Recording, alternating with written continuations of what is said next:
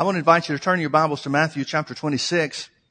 I've, um, this is a little bit different uh, for me this morning. Most of the time the guys around here are after me for titles. And I never know what to call anything. A lot of times I'll change a title, but preach the same message I have been preaching, and, and so titles are worthless as far as I'm concerned. Most of the time what happens is that the Lord will either give me a thought or put something specific on my heart, a, a, a biblical thought or principle or whatever, or maybe just a scripture. And uh, and from there, I, I've always marveled at people that practice their sermons. That must be a great thing to do. I, I have no idea because I I um uh, I usually the way that the Lord deals with me, and He, he works with people in different ways. There's not one right way or one wrong way, but um, anyway, the, the way the Lord deals with me is He gives me a, a thought or, or, points me in a direction, whether it's a scripture or whatever it is, and uh, and I'm as surprised as anybody else to hear what happens from there. And um, uh, but this morning, without a thought or a direction, I've got titles. For the next two weeks, I've got titles. So the guys around here are real excited because I've given them titles for two weeks in a row. Um, what I'm going to talk to you about for the next couple of weeks is the new covenant. And I want to talk to you specifically this morning about the blood of Jesus. Now, you need to be aware that I'm breaking the number one rule of church growth. I'm serious. You think I'm making a joke, but I'm being, being just as serious as I can be. The number one rule of church growth is do not talk about the blood of Jesus. Don't talk about blood because it's a gross thing. It sounds barbaric. People don't want to hear about the blood of Jesus. Well, folks, without the blood of Jesus, we got nothing. I'm sorry that that, you know, rankles church growth people or, or whatever, but the blood of Jesus is the most important thing we can know about. So I want to start in, uh, in Matthew chapter 26.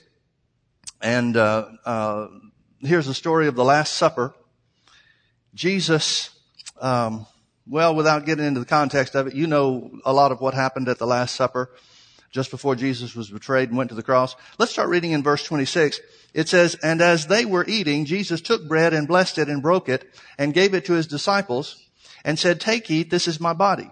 And he took the cup and gave them, th- gave thanks and said, uh, gave it unto them saying, Drink ye all of it, for this is my blood of the New Testament. Now the word testament and the word covenant are one and the same. So you could translate it either way. It's not an incorrect translation, but a, a, a more um, consistent translation because the Old Testament doesn't talk about, doesn't use the word testament, it uses the word covenant. As far as the Jews are concerned, they know about covenants. Testament is just another way of saying covenant. So he's saying this blood, or this cup is, the, is uh, the new covenant in my blood. Drink all of it. Now the word covenant means to cut. That's all it means. It means to cut. But the picture behind that is that there is a cut made in the flesh of an individual and that cut causes blood to be released or blood to be shed. So the, there, as far as the Jewish mindset is concerned, uh, relative to the language as well as to the history and their custom, when Jesus talks about a new covenant, everybody understands that he's talking about some kind of blood, a blood letting. Everything about the sacrifices was about the letting or the shedding of blood. Now I was uh, I was tempted to uh, to look at this uh, this story from from all of the gospel accounts, and I'm not going to do that, but um, uh, but I do want to give you a little bit of background on the on the gospels and the difference in the gospels and and and why that's significant. Matthew was an eyewitness to this event. He was one of the twelve. He was the, the tax collector. He was the accountant. Now, as an accountant, he's very precise in the things that he that he uh, records for us by the Holy Ghost.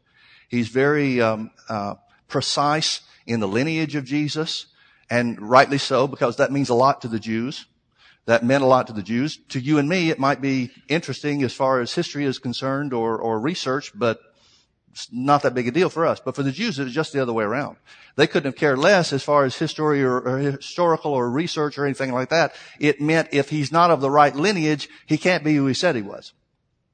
And so Matthew gives us a, a, a gospel to the Jews. And as an accountant, you know how accountants are. They are very precise. They're very detailed. They have to balance things out to the penny. That's the way that Matthew writes.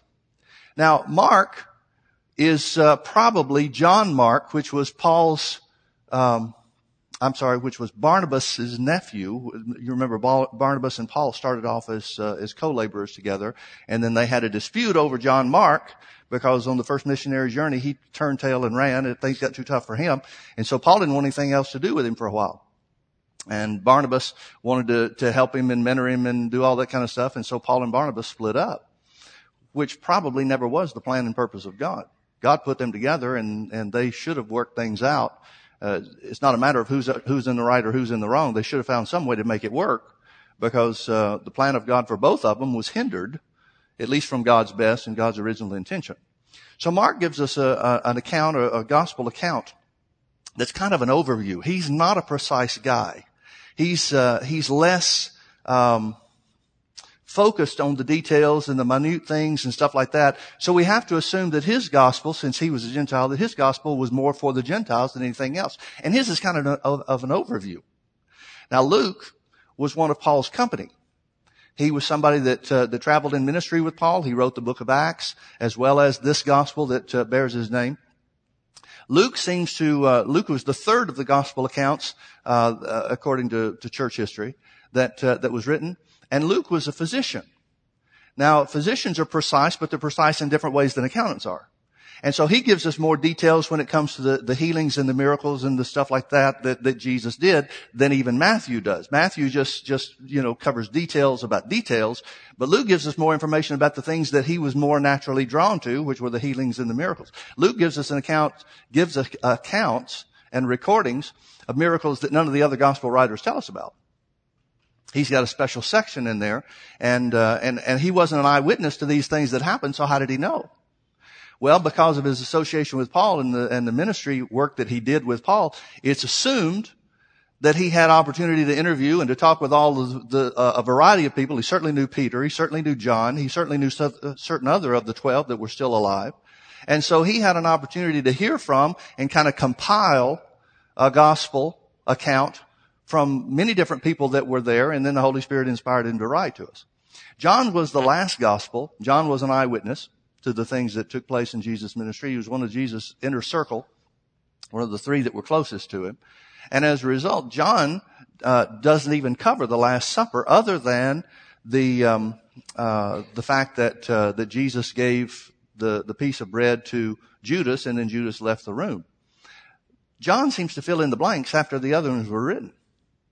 Instead of telling the, some of the same things that the other gospel accounts give us record of, John seems to fill in the blanks and tell us a lot more things. Like, for example, John's story of the Last Supper was not about Jesus saying anything about the communion, what we know of as the communion. It wasn't him saying anything like that, but rather him telling what it was going to be like after he was gone what it was going to be like in the church age, what the Holy Ghost would do. He gives us a lot of information that the others didn't have First of all, because he was an eyewitness, and secondly, because he seems to be trying to fill in the blanks or, or elaborate on what the other gospel accounts have already identified. So you got Matthew, Mark, and Luke that all tell us the same story, and that's the reason why I didn't go to all three. They tell us the same story about the Last Supper where Jesus said, this cup is the New Testament or the New Covenant in my blood. Now, why do I say all those things to you? Because the one thing that's outstanding Luke is the only one that tells us about any conversations that took place in the Last Supper. And it says that the conversation that took place was that, um, well, John says something about it too, but the conversation primarily that took place was they were all wondering, who is it that's going to betray you? Because Jesus said, one of you is going to betray me. So that becomes the topic of conversation. Who is it going to be? Who, who's going to do it? Is it me? Is it me? Is it me? Is it him? That kind of stuff. Finally, John tells us how it took place that he answered specifically and privately to Judas when Judas says, um, well, I, actually, here in, uh, uh, in Matthew chapter 26, back up a couple of verses and let me show you something. It says, um, verse 20, now when the evening was come, he sat down with the twelve, and as they did eat, he said, Verily I say unto you that one of you shall betray me. Then they were exceedingly sorrowful and began every one of them, that means all twelve of them, Every one of them began to say, Lord, is it I? Now notice they're saying Lord. They're calling him Lord. And he answered and said, He that dips his hand with me in the dish, the same shall betray me. The Son of Man goes, goeth as it is written of him, but woe unto, the, unto that man by whom the Son of Man is betrayed. It had been better for him, or good for him, if he had not been born. Then Judas, which betrayed him, answered and said, Master, Notice everybody else is calling him Lord, which means you are the one that rules my life. I do whatever you tell me to do. I follow your commands. But Judas calls him master, which means teacher. Doesn't have the same relationship with it. Judas says, Master, is it I? And he said, Jesus answered him and says, Thou hast said, literally, even as you say. Well, John tells us that that happened privately. That wasn't something that everybody saw, everybody heard. John tells us that that happened privately, and it was a whispered conversation, I guess, between John and uh, between Judas and Jesus, so that when Jesus gave him the piece of bread, then the, he left the room, and everybody else thought, well, he's gone to give to the poor. He was the treasurer, and I guess that was uh, that's an astounding statement if you think about it. I mean, how many people think when you leave a room that you've gone to give to the poor? That's not the first thing you think about somebody, is it? Unless that's their typical operation. Unless they give to the poor in such a degree that whenever Judas, who's the treasurer, leaves the room after whispering with Jesus, they assume he's gone to give to the poor. That must be a major component of his job. Wouldn't you think? So this is the only real conversation that takes place. Now, forgive me for belaboring the point, but I'm really trying to make some, bring something home to you. And that is this. When Jesus says, this cup is the new covenant in my blood. Why is nobody questioning it? Why is there no conversation? Why is there no question from Peter saying, whoa, whoa new covenant? Why? What do we need a new covenant for? Even up to this point, some of these guys are looking for him to take control of the Roman government. Deliver Jews from the, uh, deliver Israel from the, the rule of the Romans. People are asking him that. That was Matthew's number one thing. Matthew asked Jesus early on and several times through, are you going to restore the kingdom to Israel? One of Jesus' disciples was named Simon the Zealot. He was a terrorist. Now I know that we don't like to say it in that terms, but that's exactly what he was. He was a guerrilla fighter against the Romans. And Jesus turned him into his disciple. Well, you can, you can well understand that his initial concern would have been political. Jesus, are you going to change the political landscape? And Jesus said, that's not what I'm about. That's not where my kingdom is. So my question is this. Why are the disciples not questioning this new covenant in his blood? Turn back with me, or turn over with me to John chapter 6. Here's the reason that I'm asking the question. John chapter 6.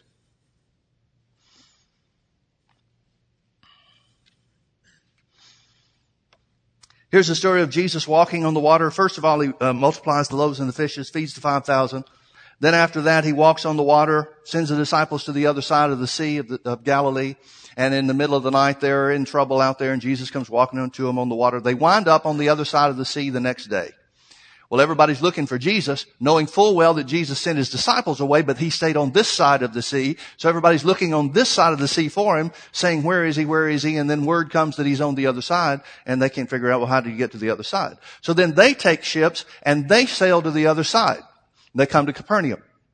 Now when they get there, the Bible says, um, uh, well, verse 24. When the people therefore saw that Jesus was not there on the other side, neither his disciples, they also took shipping and came to Capernaum seeking for Jesus. And when they had found him on the other side, in Capernaum, of the sea, they said unto him, Rabbi, when camest thou hither? How'd you get here? And Jesus answered and said unto them, Verily, verily, I say unto you, you seek me not because you saw the miracles, but because you did eat of the loaves and were filled. In other words, without answering his question, without answering the question of how'd you get here, he could have said, oh, I walked on the water. You should have seen it. Man, it was so cool. Didn't say a word about it. Instead, he says, you're looking for me for the wrong reason. I know you want to be around me, but you want to be around me for the wrong reason. You want to be around me not even because I'm doing miracles. You want to be around me because you ate the, the food that I provided yesterday.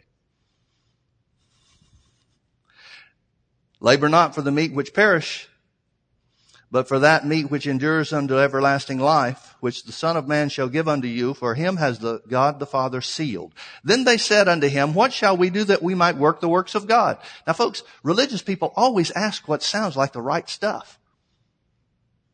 And Jesus answered and said, this is the work of God, that you believe on him whom he sent. In other words, quit trying to work your way into my good grace and just believe in me.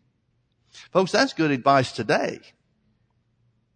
Quit trying to make God like you and believe in what Jesus said that he was and uh, who he is and what he said to do. Then they said therefore unto him, what sign showest us then?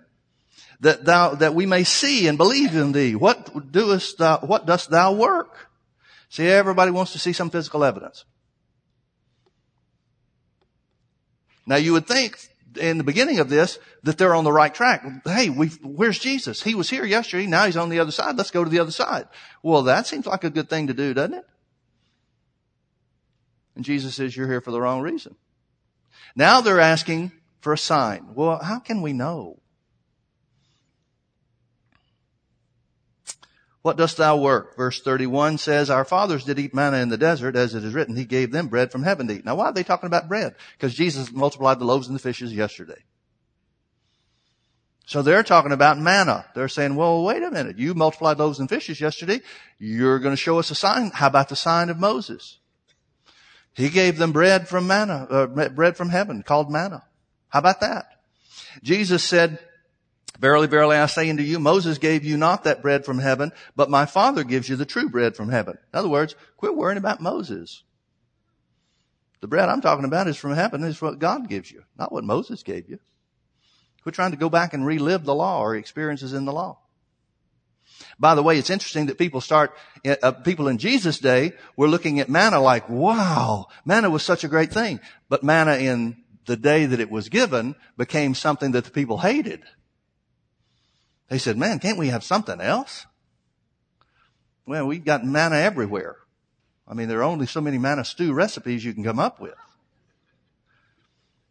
So he said, Moses gave you not that bread from heaven, but my father gives you the true bread from heaven. For the bread of God is he, he, which cometh down from heaven and giveth life unto the world. Then they said unto him, Lord, evermore give us this bread. Now they're still thinking naturally. They're thinking, oh, you mean you can give us bread that we can eat one time and never have to bake any bread again? Jesus said unto him, I am that bread of life. He that cometh to me shall never hunger, and he that believeth on me shall never thirst. But I say unto you, but I said unto you, that you also have seen me and believe not. Folks, believing is a choice. You're not convinced because of something you see that all of a sudden you believe whether or not you want to. Believing is always a choice. And the people that are always looking for signs, and I, am going to say this like it's somebody else instead of you, but it might be you too. Because we do this in other things. We might believe in Jesus as Savior, but we're looking for signs to believe Him for healing.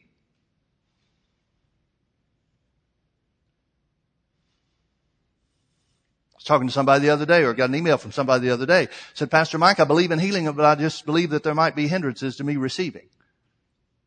Well, the Bible says you can have what you say. This guy just said there are hindrances. Now what he means, I understand where he's coming from. Been there myself. No, no criticism meant here or intended. But what he's saying is, I'm not seeing the results as fast as I want to see them, so what's wrong? What does that mean? That means he's looking for a sign. Same as this guy, these guys. See folks, anything you have to have physical evidence for to prove that the Bible is true means you're not really believing in the Bible. That is the greatest stumbling block of faith. And people don't even know what they're doing. Because faith, by and large, hasn't been taught. We try to overcome that. But that's exactly how it works. Anything you've got to have evidence for, anything you have to have some kind of physical evidence or physical circumstance to tell you that the Bible is true means you're not believing in the Bible. It means you're believing in what you see. And faith is the evidence of things not seen. Worst thing you can have is evidence outside of the Bible. Because if you have evidence, for example, some people believe in healing and all of a sudden they feel better the next day and they think, oh, praise God, it's working. Why? Because you feel better? What are you going to do two days from now when you feel worse? Well, those same people say, well, I guess it stopped working. Well, the Bible didn't change from the first time that you spoke the word to when you felt better or when you felt worse. The Bible's the same either way. Smith Wigglesworth used to say this. He said, when I, uh, how did he say it? He said, when I have physical evidence for what I'm believing for, I have a tendency to think that I'm strong in faith. But that's when I'm the weakest. He said, I'm the strongest in faith when there is absolutely nothing to support what the Bible says except the Bible. That's strong faith. And see, that's, that's exactly opposite the way that mankind usually thinks.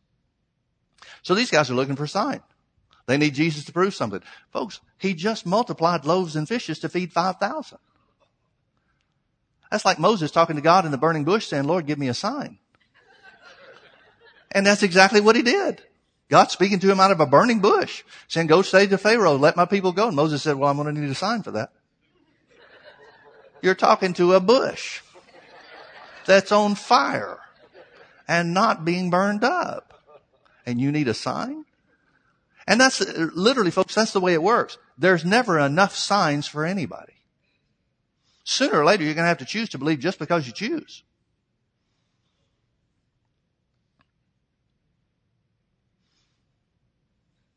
Okay, where did I leave off? Verse 36, I said unto you that, uh, that you also have seen me and believe not. I could read this whole chapter and I, I really would prefer to do that, but I, just for the sake of time, I'm not going to do it. Skip down to verse 41. Then the Jews murmured at him because he said, I am the bread which came down from heaven. Let me ask you a question. Did he tell the truth or not? Well, then what are they murmuring about? I want you to see the pattern that happens here, and it's going to happen throughout the whole chapter. The pattern is people get uncomfortable with what he says, so they don't like it. And they don't stop to think, they don't stop to judge, is what he said true? If it's true, then if I'm upset about it, shouldn't I be looking at me? Instead of what he's saying? So they murmured because he said he came down from heaven. And then they said, is this not Jesus, the son of Joseph, fa- whose father and mother we know? In other words, you can't come down from heaven. We know your daddy.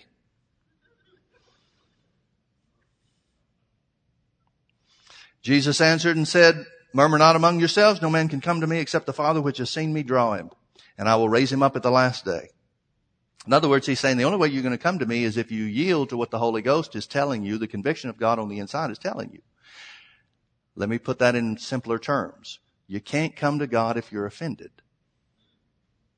You can't accept the things of God if you're offended. Now, a lot of people think that their offense is righteous anger or justified in some righteous way. And it never is. Yeah, but what if somebody did wrong? You still don't have a right to be offended. The question is, is what he said true? If what he said is true, there's never a reason or a right to be offended. He goes on in verse 47, he said, Verily, verily, I say unto you, who that believeth on me have everlasting life. I am that bread of life. Then he talks about man in the wilderness. Your father ate the man in the wilderness, but I'm the bread that comes from heaven. The living bread that came down from heaven. Verse 52, Then the Jews therefore strove among themselves saying, How can this man give us his flesh to eat? I guess I better back up and read verse 51 because it's, it's kind of the crux of the whole thing. Jesus said in verse 51, I am the living bread which came down from heaven. If any man eat of this bread, meaning him, he shall live forever, and the bread which I will give him is my flesh, which I will give for the life of the world. Then the Jews therefore strove among themselves, saying, How can this man give us his flesh to eat? Now folks, please understand, cannibalism is very, very, very much frowned upon in Judaism.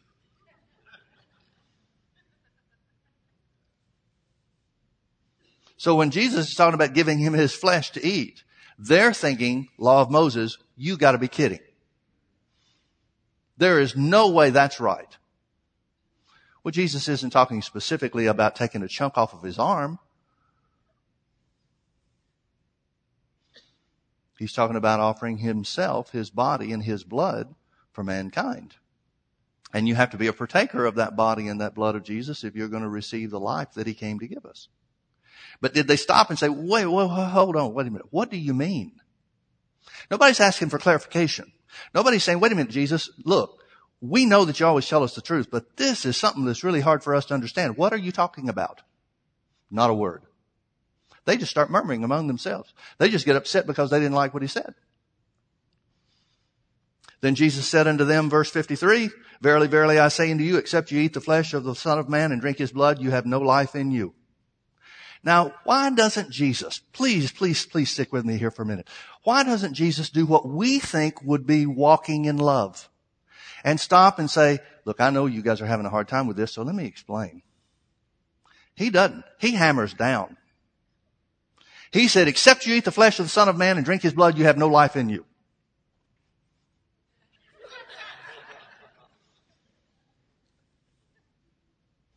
That's what he's doing. Matthew was there. This is eyewitness account. Verse 54, whoso eateth my flesh and drinketh my blood hath eternal life, and I will raise him up at the last day. Uh, he goes on and speaks more about that. Verse 59, these things said he in the synagogue as he taught in Capernaum. Many therefore of his disciples, when they heard this, said, this is a hard saying. Who can hear this? Now, who can hear it literally means, how in the world are we supposed to accept this? In other words, many of his disciples are saying, Jesus just went over the, the deep end here. Everybody knows this can't be right. Now, folks, this is a guy they've seen do miracles. This is a guy that they've seen raise, uh, well, at this point, John, uh, Lazarus hadn't been raised from the dead, but most of the people here have seen Jesus heal the cripples, open blind eyes, bring sight to the blind and, and hearing to the deaf, cleanse lepers. I mean, there's hardly anything. They've seen him walk on water. They just saw him walk on water. He's multiplied the loaves and the fishes. What more can this guy do to prove who he is? But his disciples are saying, I don't know about this. I don't know. Who can possibly accept this? When Jesus knew it, in himself that his disciples murmured at it, he said unto them, Does this offend you? Notice he did not say, Don't be offended at this. Notice he didn't wink to his twelve, the twelve and say, I'll explain later. He said, Does this offend you? Which means offense is just as much a choice as believing in Jesus.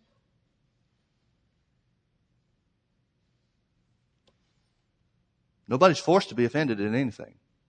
You choose to be. Jesus then answered and said, and if you see the Son of Man ascend up to where he was before? In other words, he's saying, and if my words are proven by me returning to heaven, what you gonna do then? It is the spirit that quickeneth, the flesh profits nothing. The words that I speak unto you, they are spirit and they are life. But there are some of you that believe not. Notice verse 64. For Jesus knew from the beginning who they were that believed not and who should betray him. Now, everybody looks the same. Everybody looks like they're part of the crowd. Oh yes, thank you Jesus for all the good things that you're doing. We want to be right here with you. We want to see the power of God. We want to get the tingles and the, the goosebumps when good stuff happens. But Jesus knows not everybody in the crowd is equal. There are some people that look like they believe in him and they don't. And there's at least one, Judas, that's going to betray him. Jesus, in other words, wasn't fooled by the faces of the crowd. Just because somebody smiles at you doesn't mean they're on your side. And Jesus wasn't taken in by it. So he goes further and says in verse 65, Therefore said I unto you, that no man can come unto me except it were given of him unto him of my Father. In other words, you're going to act to act spiritually if you're going to follow Jesus.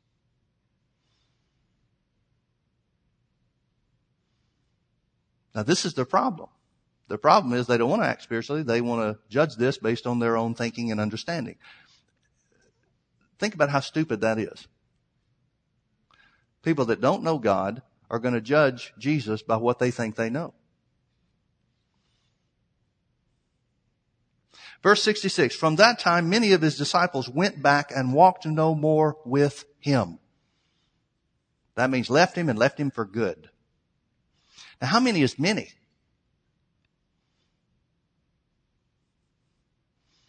What are we talking about? We talking most of the crowd? We talking 70% of the crowd? Talking 90% of the crowd? I see the implication that it's a lot of people. I see the implication that there's more gone than are left. That more are going to leave than are going to stay. You judge for yourself. From that time, many of his disciples went back and walked no more with him. Then Jesus said unto the twelve, now these are the close guys. These are the guys that he's teaching how to do the same things that he does. These are the guys that he's delivered authority over sickness and disease and to cast out devils and stuff like that. These are the guys that have been working hand in hand with him. Jesus said, guys, I'm sorry. I didn't mean to make you mad. And, and, and I'm really going to need your help to get all these people back. Is that what he did? Jesus said, are you going away too? Now folks, here's, here's what's so amazing, and, and so few people seem to get this. You know as well as I do, and I'm not looking at anybody, I'm not pointing at anybody, I'm, I'm, uh, I hope I'm not talking about your past or whatever the case is, but if I am, just smile and act like I'm talking about the other guy. Okay? So many times people leave because they get upset about something they don't like. How many times do people leave churches because something happens they don't like? And most of the time, it's an irrelevant thing. Sometimes it can be because the pastor got a new car.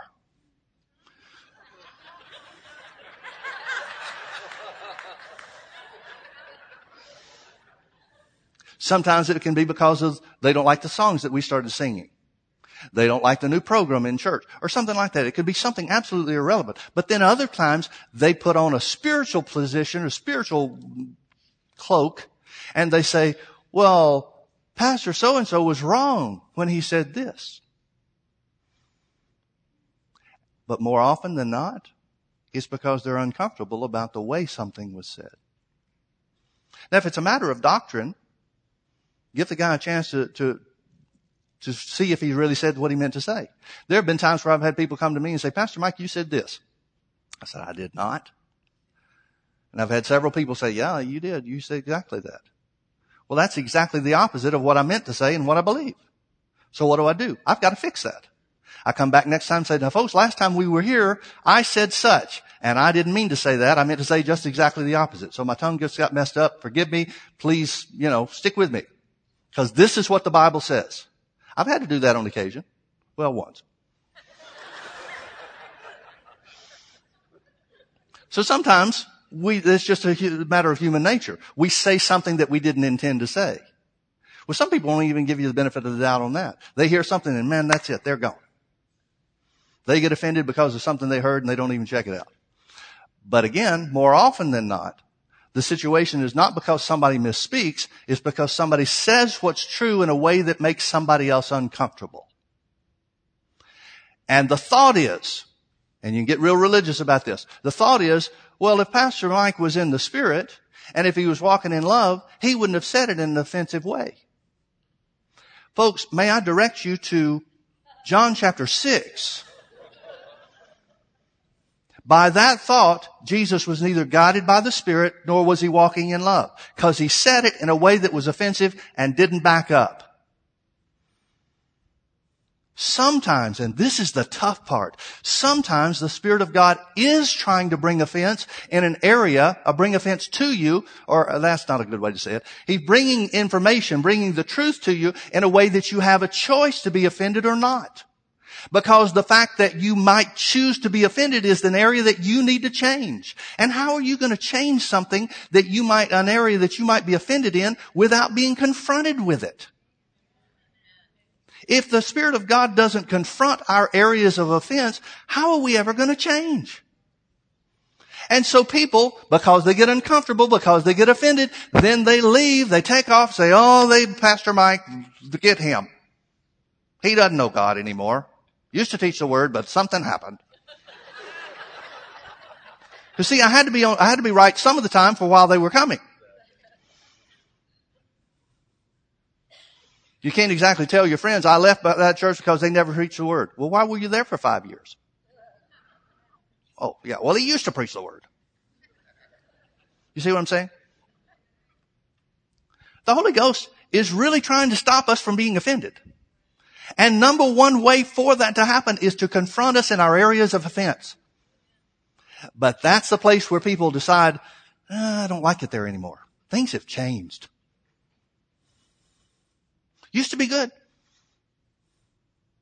But I, I don't know. I just, something's changed. Something's different there. Notice Jesus turns to the disciples, doesn't say a word about, listen, I'm not trying to hurt anybody's feelings here.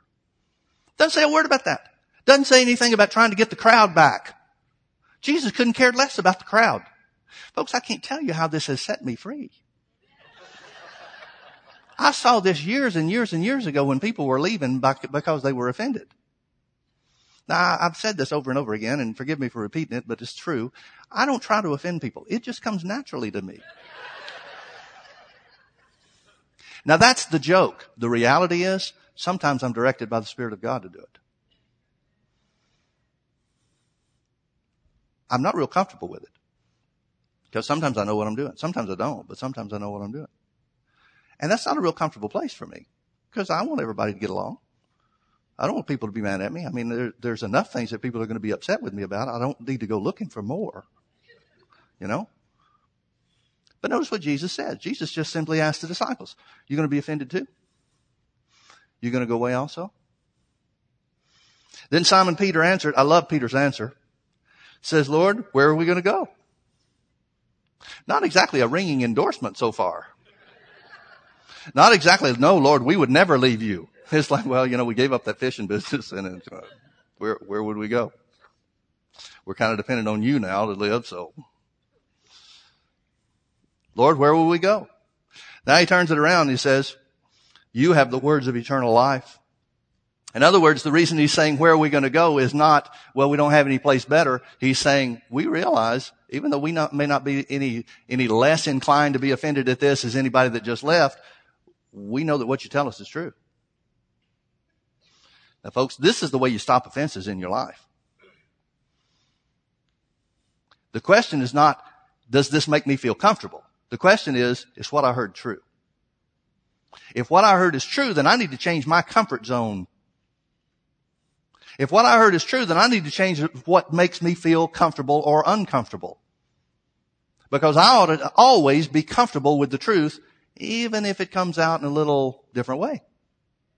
Because the truth is the only thing that counts. And God's word is truth. So Peter says, where are we going to go? You've got the words of eternal life. And we believe and are sure. I love what he says. And we believe and are sure that thou art the Christ, the Son of the living God.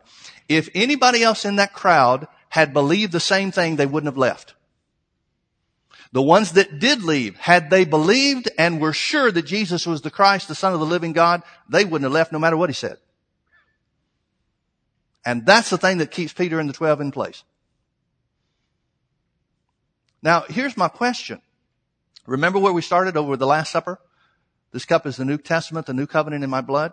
What changed from John chapter 6 where everybody is upset about eating the flesh of Jesus and drinking his blood to Matthew chapter 26 at the Last Supper where Jesus said, this cup is the new covenant in my blood, drink all of it, and nobody says a word. What changed? Peter's endorsement in John chapter 6 is not, oh, we know what you're saying is true. He's saying, well, we don't understand it any better than anybody else, but we believe in you.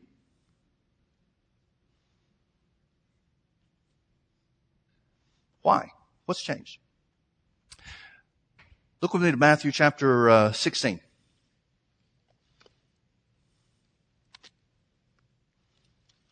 Matthew chapter 16.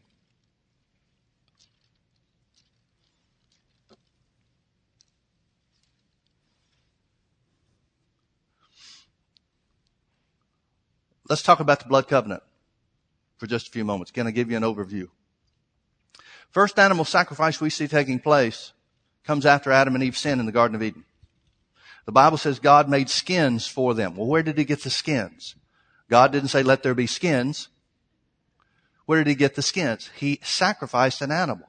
How do we know? Because the very next thing the Bible tells us, the next chapter of Genesis tells us about Cain and Abel offering a sacrifice. How did they learn?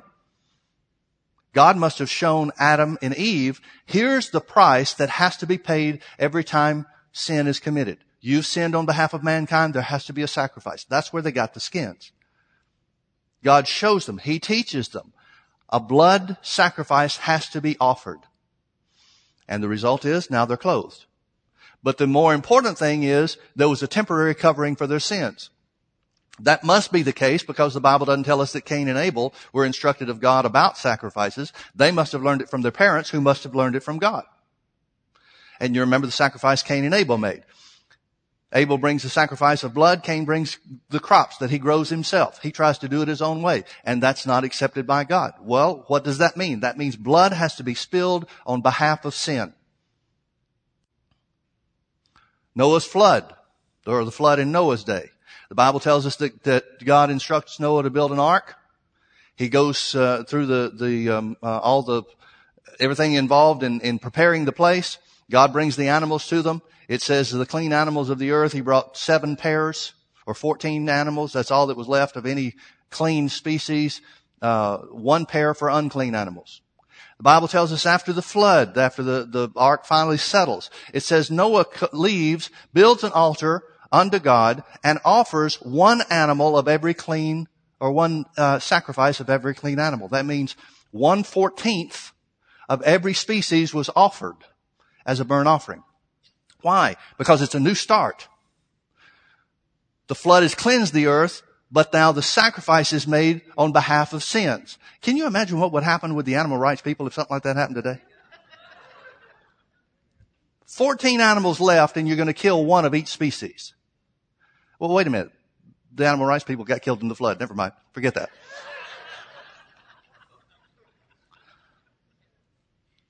The point is, a blood sacrifice is really important to God. Very important to God. It goes through to Abraham. Abraham enters into a blood covenant. Now, Abraham starts off with obedience to promises. In Genesis chapter 12, it tells us about how God speaks to Abraham and says, follow me, go where I tell you to go, and I'll bless you. That's all he's got. He's got a promise. If you obey me, then I will do certain things for you. That's all he's got. He doesn't have a covenant. Genesis chapter 15 is when he enters into a covenant. God talks to him about his seed being like the stars of the sky. And Abraham says, how will I know that I'll inherit the land? What does God do? He commands him to, to make sacrifice. He offers a sacrifice, a blood sacrifice. Abraham's not the one that enters into the sacrifice. He just kills the animals. He separates the animals uh, side by side. Then God causes a deep sleep to fall upon him. And in his deep sleep, his his stupor, whatever this, I don't know what to what to, to relate to this thing, but he sees certain things. So he's not completely out of it. But he's he's it's almost like he's drugged so that he doesn't mess things up. And as he watches what takes place, he sees two things walking back and forth between these, the, the split animals and the, the blood that's shed on the ground. Which is the terms of a covenant. That's the way you offered, uh, entered into covenant in Old Testament days. Now folks, you need to understand, a covenant is not just a Bible ritual. Every culture on the face of the earth has some blood covenant ritual as a part of their, their history. Everybody. What does that tell us? That tells us this idea came from God, not just from somebody else. Because there's nobody that traveled to all the different cultures to teach somebody about, about blood covenants and offering sacrifices. It's got to be something that originated from God. So Abraham enters into a covenant with God. It sees, uh, he sees two beings walk back and forth. One represents God one represents Jesus. Or one was God and one was Jesus. Now why is God making a covenant with Jesus? Because Jesus represents Abraham. See, folks, you need to understand the covenant, the old covenant, and the covenant that's still in place today. The Bible says we have the blessings of Abraham because we're redeemed by Christ. The blessings that belong to us were not because Abraham obeyed God. They were because Jesus represented Abraham. And if we're in Christ, Abraham's promises are ours. See, it goes beyond just a human being keeping the commandments. It goes beyond just a human being obeying what God said to do. It's God making a covenant with Jesus, his son, on behalf of Abraham and the children that he would produce. Not spiritual, I mean not uh, natural Israel, but spiritual Israel. Does that make sense? The Bible says in Galatians chapter 3, or Galatians chapter 2, I'm sorry, that God preached the gospel unto Abraham. He told him about Jesus. He told him what Jesus would do. Well, Abraham's covenant is modified or, or ratified, codified, maybe is a better way to say it, through the covenant that, uh, uh, through the instruction that God gives to Moses. And everything about the old covenant, everything about the law was two things, the commandment and the sacrifice. That made up the old covenant as they knew in the law of Moses. The first part was the commandments. 630 commandments that nobody could keep. The purpose for the commandments was not for you to keep the commandments. The purpose of the commandments from God's standpoint was to show you you couldn't keep the commandments. The second thing was the sacrifice. And man, there were sacrifices all over the place. Sacrifices were being made right and left. We think of the Day of Atonement, we think of the, uh, the Passover, and those were the two big ones, but there was blood being shed in every aspect. That was, that's not the only sacrifice that was made, but the majority of the sacrifices of the Old Covenant were blood sacrifices for the purpose of showing people that your lives revolved around making sacrifice. What was it intended to teach? That you couldn't do it on your own. You can't keep the commandments and you need a redeemer. You need a sacrifice. Both of those pointed to Jesus. Now in, in Matthew chapter 16, did you find that yet? Well, if you haven't found it yet, just give up or look on with your neighbor. Gave you plenty of time. Matthew chapter 16. Uh, let's start reading in verse 13. It says, when Jesus came into the coast of Caesarea Philippi, he asked his disciples saying, who do men say that I, the son of man, am? And they said, some say that thou art John the Baptist, and some say Elias, that means Elijah, and others say you're Jeremiah or one of the prophets. Now folks, uh, you need to understand something. Judaism does not believe in reincarnation. Reincarnation is not part of the uh, uh, Judaic philosophies. So why are people thinking he's somebody from the past? It's easier for them to believe something that's contrary to their core beliefs and their core principles and the law of Moses that they say they follow than it is to believe that he's the one that was promised. It's amazing to me. People will come up with all kinds of theories. They'll come up with all kinds of ideas about how things work and what's going to happen in the future and all this kind of stuff instead of believing what the Bible says simply is the truth. It's amazing. So Jesus asked them and says, but who do you say that I am? And folks, that is the issue for mankind. Who do you say that I am? Doesn't matter who other people say or what other people say about Jesus. Who do you say he is? Simon Peter answered and says, Thou art the Christ, the Son of the living God. Christ means Messiah. You're the promised one. Now, what was the, the Christ promised to do? be a savior, be a sacrifice. Abraham understood this. When God instructed Abraham to, uh, uh, did any of you see this Bible series?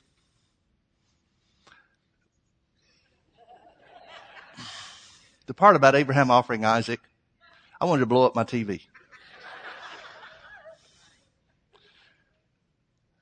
It made God look like a sadist and Abraham look like a lunatic. Oh, I couldn't stand that. I had to turn it off. Now, it, there are some parts of it that got better. I'm, I'm not criticizing. Well, yeah, I guess I am. I'm glad I don't have to answer for it. But that part just absolutely infuriated me. There were so many good things you could have done with that. Because Abraham believed in something that had never happened before. He believed that God either would not let him go through with offering Isaac as a sacrifice, or two, that God would raise him from de- the dead if necessary. Nobody had ever been raised from the dead at that point in time. What did Abraham know about people being raised from the dead? He was willing to believe in the impossible, something that had never occurred before, if that's what was necessary for God to keep his promise. That's the kind of faith of Abraham that we're supposed to follow. So many times people take the, the position that, well, you know, it's just impossible. It's just, how could God make this happen? Are you kidding? How could God make it happen?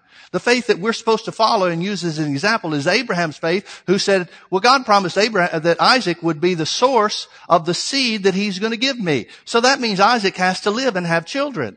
So if God has to raise this guy from the dead, he'll do it. You reason things like that for the Bible to work for you instead of why the Bible can't work for you, and you'll see miraculous results in your life. One of the things that happens in this story with Abraham offering Isaac is that Abraham on the way to the mountain, three days journey, on the way up the mountain, well, even before he leaves the, the rest of the company down to the foot of the mountain, he says, Isaac and I are going to the top of the mountain and we will return unto you after the sacrifice. Well, if you think you're going to kill your son up there, how's there going to be a return? He may say, I'll come back. But he said, we'll return. Both Isaac and I will return unto you. Sounds like faith. Then he gets on his way up the mountain and Isaac asks a question. He says, Hey dad, got the wood, got the fire, got all the stuff we need. We don't have a sacrifice. And Abraham answers Isaac, whether he knows he's speaking prophetically or not, I don't know. I think he does because the Bible says that God has already preached the gospel unto Abraham. So I think he knows at least a little bit of what he's saying. But he says this specifically. He said, God will provide himself a sacrifice. He does not say God will provide a sacrifice for himself. He says God will provide himself a sacrifice. And then when Abraham goes through, raises the knife to take his son's life, knowing full well if he's got to be raised from the dead, he will. Now, don't get me wrong. What in the world could be going through a man's mind at that point in time? You've got to be struggling uh, with this thing from every angle. I'm not saying he didn't have any doubts. I'm not saying there weren't the thoughts of doubt that came against him. I'm not saying he wasn't afraid. I'm not saying any of that stuff. But he was still willing to do what God told him to do no matter what because he believed that God would make it right no matter what. So he raises the knife. The angel stops him and says, and then God speaks and says, now I know since you would not withhold your son from me, but you were willing to obey no matter what. Now I will not withhold mine from you. Now that's my paraphrase, but that's the point that God's trying to make. That was the, the whole basis for the limits, or the, the lack of limits, I guess a better way to say it, the lack of limits for this covenant that God and Abraham had. God's really sending Abraham to the top of the mountain with Isaac to make the sacrifice, saying, how far does our relationship go with you, Abraham? And Abraham proves it goes all the way. So God says, okay, you didn't withhold your son from me. I won't withhold mine from you and your descendants. So here's where this covenant is. This covenant was all about blood. It was all about making uh, um, uh, uh, an atonement for sin. Atonement is Old Testament word. Redemption is New Testament word. The atonement means a covering over for sin. Thank God our sins aren't covered over. Ours are wiped away. Matthew chapter 16. Simon Peter answers and says, Thou art the Christ, the Son of the living God. Verse 16. And Jesus answered and said unto him, Blessed art thou, Simon Barjona, for flesh and blood has not revealed this unto you, but my Father which is in heaven. Now folks, you remember what he talked in, in John chapter 6 about? He said, you can't come to me except the Father draw you. In other words, you're going to have to listen to what God's saying on the inside in order to accept me. Because there's always going to be reasons on the outside not to. There's always going to be thoughts. There's always going to be circumstances. There's always going to be questions. There's always going to be something in every aspect of the Word of God, whether it's related to Jesus specifically in salvation or whether it's related to any of the promises or the blessings that He obtained for us. There's always going to be something standing in the way. So it comes down to a choice. You're going to have to choose to accept something from the inside as truth instead of just the thoughts and the doubts and the circumstances outside. That's why there's a choice involved. In the same way, he said here, Peter, you know that I'm the Christ because you've accepted what my father showed you inside. Folks, that's how you know. That's how you know the Bible's true. You know the Bible's true because you decide. God said it. God can't lie. Therefore the Bible's true. Now when you start there, does that mean everything just rolls over for you in life? Oh, dear God, no. That's when you start really running into opposition. That's when the circumstances really start raising up against you to say, well, the word can't be true because look at this. How can you possibly be healed when you're sick? Now, that takes a while to get your head around, doesn't it? How can you possibly be healed by the stripes of Jesus if your body is aching and your body is racked with sickness and pain? How is that possibly true? Well, circumstantially, it can be. That means you got to accept something more real than circumstance. Well, what's more real than circumstance? God's Word. How is the God, how is God's Word more real than the circumstance? Because God's Word, when acted on, will change the circumstance. But the circumstance can never change God's Word. So he said, flesh and blood has not revealed this unto you, Peter. You've been operating from your inside, from what God has told you on the inside, from what my Father has revealed in the, on the inside of you. Flesh and blood has not revealed this unto you, but my Father which is in heaven. And I say also unto thee that thou art Peter, and upon this rock, the rock of the knowledge of who Jesus is, not Peter. Thank God we're not built on Peter. If we are built on Peter, we built on Peter when he was in or when he was out? Now the rock he's talking about is the knowledge that Jesus is the Christ, the Son of the living God. Upon this rock I will build my church. I, he didn't say I might build the church. He didn't say here's my best chance to build the church. He said upon this rock I will build my church. Folks, I would submit to you that the church is only ever going to be as strong as our confidence that Jesus is the Christ, the Son of the living God. Now, for a lot of people, that just means he went to the cross and died for our sins. Okay, well, he did that. But if we're going to accept who Jesus said that he was, and what the Bible says about him, that means a lot more than just the forgiveness of sins. It means redemption from spiritual death, from poverty, and from sickness. It means all the blessings of God that he attained for us. It means a restoration to a place of authority and a place being created into a person of righteousness. And if the church is not strong in those areas, it'll never be strong. Which is the reason the church is in such a mess as it's in. The church struggles with, well, I don't feel righteous. Who cares? He didn't say, upon this rock I will build my church and you will feel righteous. Wouldn't it be nice if he had said some of that stuff? Behold, I give unto you authority over the devil and you'll always feel strong. That would have been cool. That's not what he said. That's not where authority comes from. It doesn't come from, the feeling of being strong. Righteousness doesn't come from the feeling of being worthy. It comes from the truth of God's word. No matter how you feel. Thou art Peter, and upon this rock I will build my church, and the gates of hell shall not prevail against it. One translation says, the gates of hell shall not be able to hold out against it. I like that. Because so many people have the idea that hell is advancing and the church is retreating. But the picture Jesus paints is the church is retreating and hell doesn't have a chance. Did I say that right? No. See? I'd see? See what happens sometimes? Most of the time I catch it. The picture Jesus paints is the church is advancing and hell can't hold out.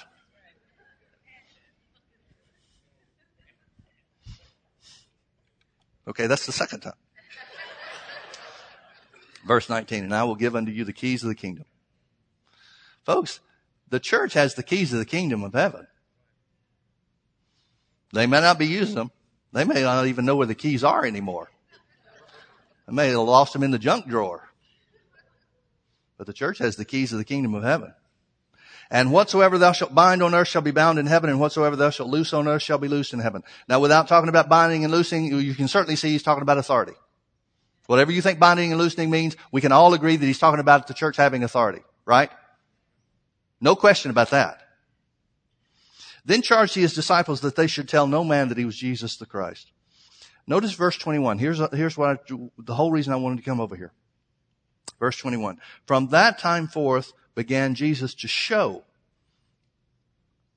The word show means to clearly teach. From that time forth, Jesus began to clearly teach unto his disciples how that he must go unto Jerusalem and suffer many things of the elders and chief priests and scribes and be killed and raised again the third day. Now folks, if this were not the case, Jesus would have absolutely no right to upbraid the disciples after he was raised from the dead, get on them and, and, and, you know, reprimand them for not believing in his resurrection. Why should that, before I understood this years ago, I thought, Jesus, you weren't being fair. The Bible says Jesus was raised from the dead and he upbraided his disciples for not believing in him. Seriously? You're upset with them because they didn't believe that you'd be raised from the third day? Raised up again on the third day, raised from the dead? You're holding that against them? Are you kidding? Well, I'm glad I wasn't part of that group because I wouldn't have believed it either. Then I saw this.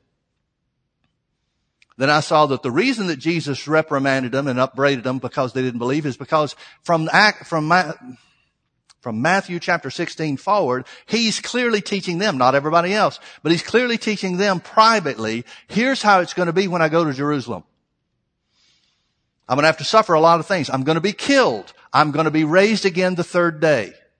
Jesus expects these guys to spend those three days checking their watch.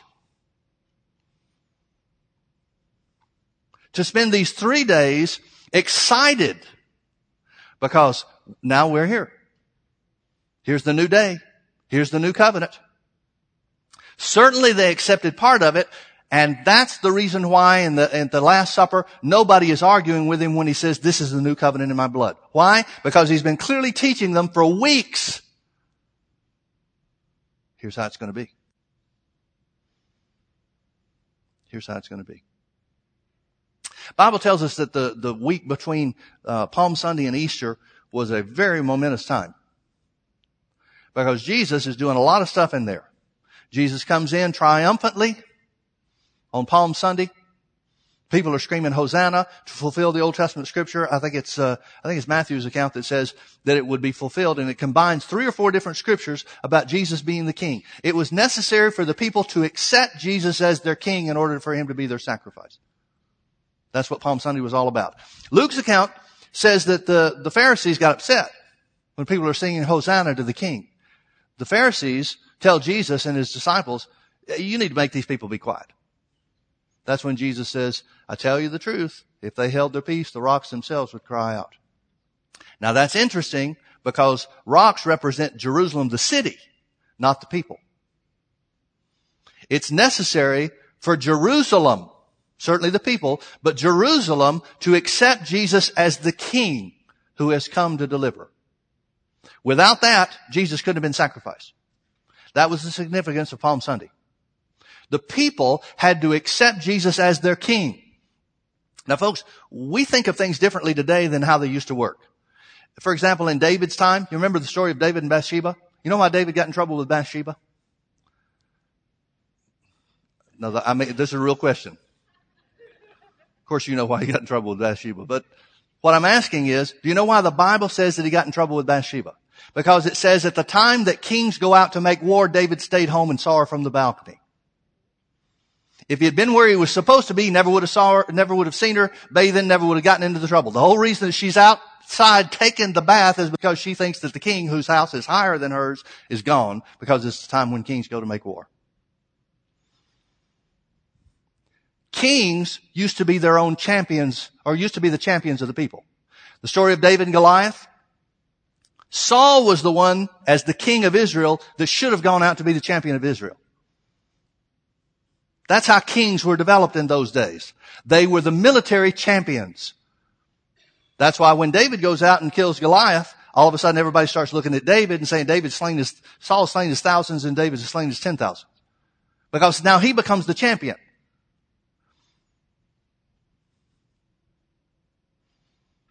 So when Jesus comes in, pronounced as the king, he's being pronounced as the champion of the people.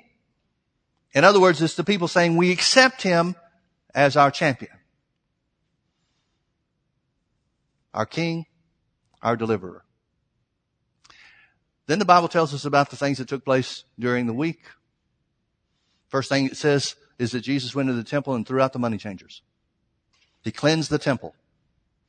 Why? Because that's what a champion does to put things back in right spiritual order. Tells us about the healings that took place. Jesus did as many or more healings in that last week than any other time that we have, we have record of. At least we have more recorded events of healings in that last week. He even healed in the temple when he threw the money changers out. Healed the sick tells us that he did a lot of significant things. The story of Jesus cursing the fig tree in Mark chapter 11 happened in that last week between Palm Sunday and Easter. Then it gets to the end of the week, the Last Supper, and it tells us about the things that took place while they were eating together, and then it tells us about Jesus going to the Garden of Gethsemane. Folks, there were several important places that Jesus spilled his blood. One was the Garden of Gethsemane. He spilled his blood, submitting himself to the will and the plan and the purpose of God. There are certain places that in following his example, you're going to suffer. One is to submit your will to God's plan. Then he's betrayed. After the Garden of Gethsemane, he's betrayed. He's taken before the high priest first and foremost. Why? Because the sacrifice had to be examined by the priest and found to be without spot or blemish. So the high priest takes Jesus, or the people take him to Jesus, or take him to the high priest, and the high priest has this whole thing set up. He's been working with Judas to betray him. He's got this whole thing set up. They've got false witnesses, but the false witnesses can't even get their stories right. They get tripped up on their own lies. And as a result, nobody can bring accusation against Jesus. Nobody can say there's something that he's done wrong until Jesus, so one of the false witnesses says, well, I heard Jesus say he'd tear down the temple and rebuild it in three days. Of course, Jesus is talking about his death and his burial and his resurrection. And then Jesus questioned about it. Jesus said, yeah, that's what I said. And then the high priest says he's blaspheming. We don't need any more witnesses. He's blaspheming. Well, is telling the truth blas- is telling the truth blasphemy?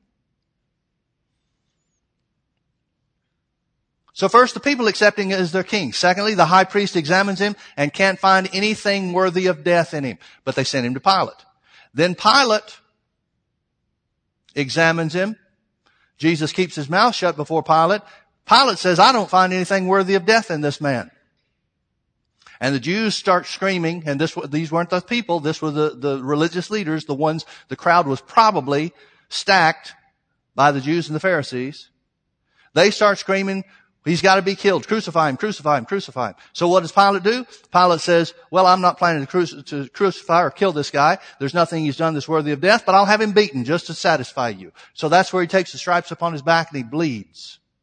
Now the stripes upon his black, his back are not what we know of like in, in cowboy pictures where somebody's horse whipped or something like that. These were not marks on his back. The flesh was ripped off of his black, his back. Excuse me. The flesh was ripped off of his back. Now why? Was that because that's what Pilate intended? No, Pilate did not intend that. Pilate's just trying to do something so that they can let this guy go. He still thinks Jesus wants to be free. Natural assumption. So he's just trying to give him some kind of little punishment where he can say he did something, but the Roman soldiers just really take off on Jesus. Rip the flesh off of his back. And when I say the flesh, I'm talking about the meat, the muscles off of his back with these scourges and whips and things that they're using. The Bible says by the stripes of Jesus, literally the mark of the blow upon Jesus, you were healed. Goes back to Pilate. Pilate still wants to let him go, washes his hands, says this man's blood is not on our hands. There's, a, I won't turn to the scripture. There's a scripture that the Bible tells us about uh, when when Pilate washes his hands in water. Says, "My hands are clean." The people, again, these are the Pharisees and their crowd, the mob that they set up. The people say, "His blood be upon us and upon our children." Do they have any idea what they're saying? No. No clue. They're saying, we'll take responsibility for his death. Now who are they? They're the religious leaders. They're the ones that are responsible for examining the sacrifice on behalf of Israel. Now folks, Jesus is fulfilling everything about the old covenant. He's the Passover lamb who was shed for us. And the blood on the doorpost causes the death, the judgment of death to pass over us. But Jesus is also the, uh, uh, the sacrificial lamb, the day of atonement lamb. So he's dying for the sins of the people. And in both cases, blood is necessary to protect the people. So when they say his blood be upon us and our children, they're not saying we, the natural uh, nation of Israel, take responsibility for his death. They're saying we, the children of Abraham, will accept his blood upon us. And folks, that's what you do when you make Jesus the Lord of your life. Then he's taken to the cross. They put the crown of thorns on his head. He's taken to the cross. In both places, blood is shed. Now folks, stop and think about this. Let me, I'm out of time, so let me quit here. A lot more we could say, but consider this. The reason it was important in the Old Testament for the high priest to examine the sacrifice is because if there was any blemish, any spot, any impurity in the lamb, it didn't qualify as a worthy sacrifice. Jesus met that qualification. The reason that the, that the Romans had to carry it out is so that Jesus didn't just die for the Jews, but so that he died for all of mankind. The Romans represented the Gentile world. So Jesus is dying at the will of the Jews And he's dying at the will of the Gentiles. Why is that significant? So that the sacrifice could be for all of mankind. John said of Jesus, behold the Lamb of God that takes away the sin of the world, not the sin of the Jews, the sin of the world. Jesus shed blood in Pilate's court specifically. Get this. Specifically, God planned from the beginning that there would have to be a punishment paid for physical sickness. And that would be the price that Jesus paid. That's what happened in Pilate's court. That didn't happen on the cross. That happened in Pilate's court. What was it about the blood of Jesus that was significant? Well, remember Jesus was born of a virgin. That means instead of a male sperm coming into contact with a female egg to create the bloodstream as well as the blood system, the circulatory system, as well as everything else that's developed in a, in a newborn baby. That means he's got God's DNA. Now I don't know what that is. And I don't pretend to know it. I'm not saying that there was a specific gene, God gene or something. Who in the world would know? But I do know this. I know that the source of that which joined together in Eve, uh, not, uh, what's her name? Mary. In Mary, to create Jesus, to create the fetus that became the baby. Those are two of the same things as far as I'm concerned. I don't want anybody to say, well, fetus versus baby. Jesus. That's what I mean. That which created Jesus in conception had a spiritual source, not a natural source. First time that's ever happened in, in humanity. Adam and Eve were created as adults. There was the first time, for the first time ever, there was a God particle, a God element that joined together with a human element to create a human being. Everything that Jesus' blood touches is made pure. Naturally and spiritually everything that the blood of Jesus touches was made pure. That means if you've made Jesus the Lord of your life, you are saved by His blood. That means you are made righteous, whether you ever feel righteous here on this earth. I'm convinced we'll, we'll feel righteous when we get to heaven. To whatever degree you feel. I don't know how that works either. But no matter what you feel, the blood of Jesus purifies everything that it comes in contact with. Everything that it comes in contact with. When Jesus said to the disciples, this cup is the new covenant in my blood, he's saying, I'm cutting something new. There's going to be a new spill of blood to provide a new kind of life. And that's the life you have if you've made Jesus your Lord. It's amazing to me how churches shy away from the blood of Jesus. Because that blood is everything. That blood is everything. Without the blood of Jesus, we have nothing more than the Jews had under the law of Moses. Without the blood of Jesus, there is no righteousness, there is no new birth, there is no right standing with God, there is no place for us in heaven. The blood of Jesus is everything. Absolutely everything. Let's pray. Father, thank you for your word. Thank you for the precious blood of Jesus. Oh, Father, that we would see and know the preciousness of that blood. That unique blood, that righteous blood, that holy blood that contained both God and man. Father, whatever DNA Jesus had of you, we now have of you. I don't know if that works that way physically or not, Father, but we certainly know it works that way spiritually.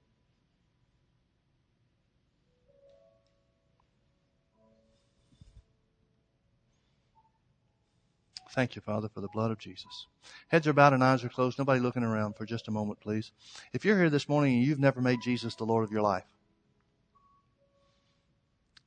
you may have been in church all your lives, but going to church doesn't make you right with God if you're here and would say, Pastor Mike, I want to know that that blood of Jesus has purified me. I want to come in to the family of God once and for all. I want to make Jesus the Lord of my life. I want to accept the shedding of his blood for me for all of eternity. I'm talking about being born again. I'm talking about being made a new creature in Christ Jesus. Heads are bowed and eyes are closed. If you're here and would say, I want to make sure that I make heaven and miss hell by the blood of Jesus. I'm just going to ask you to raise your hand right where you are.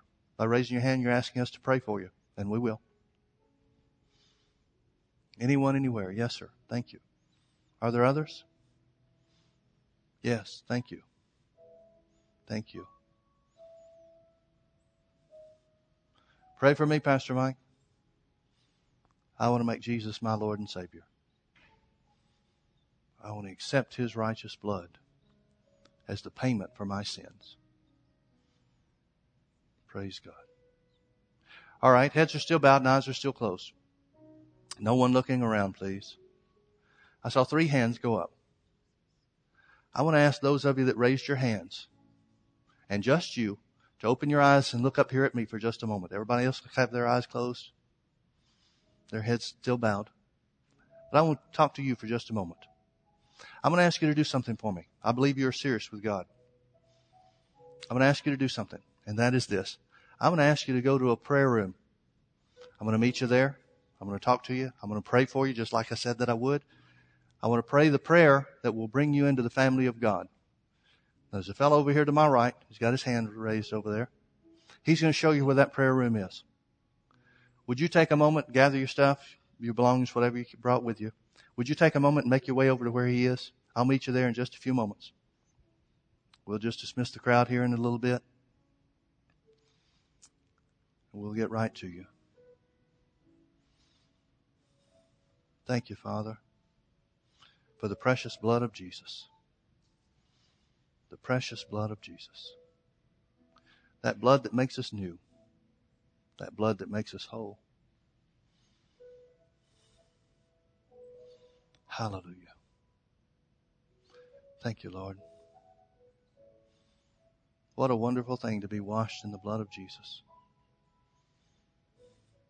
I know as a kid I'd hear that song, Washed in the Blood of Jesus. And I think that sounds so strange. But literally what it means is purified by His blood.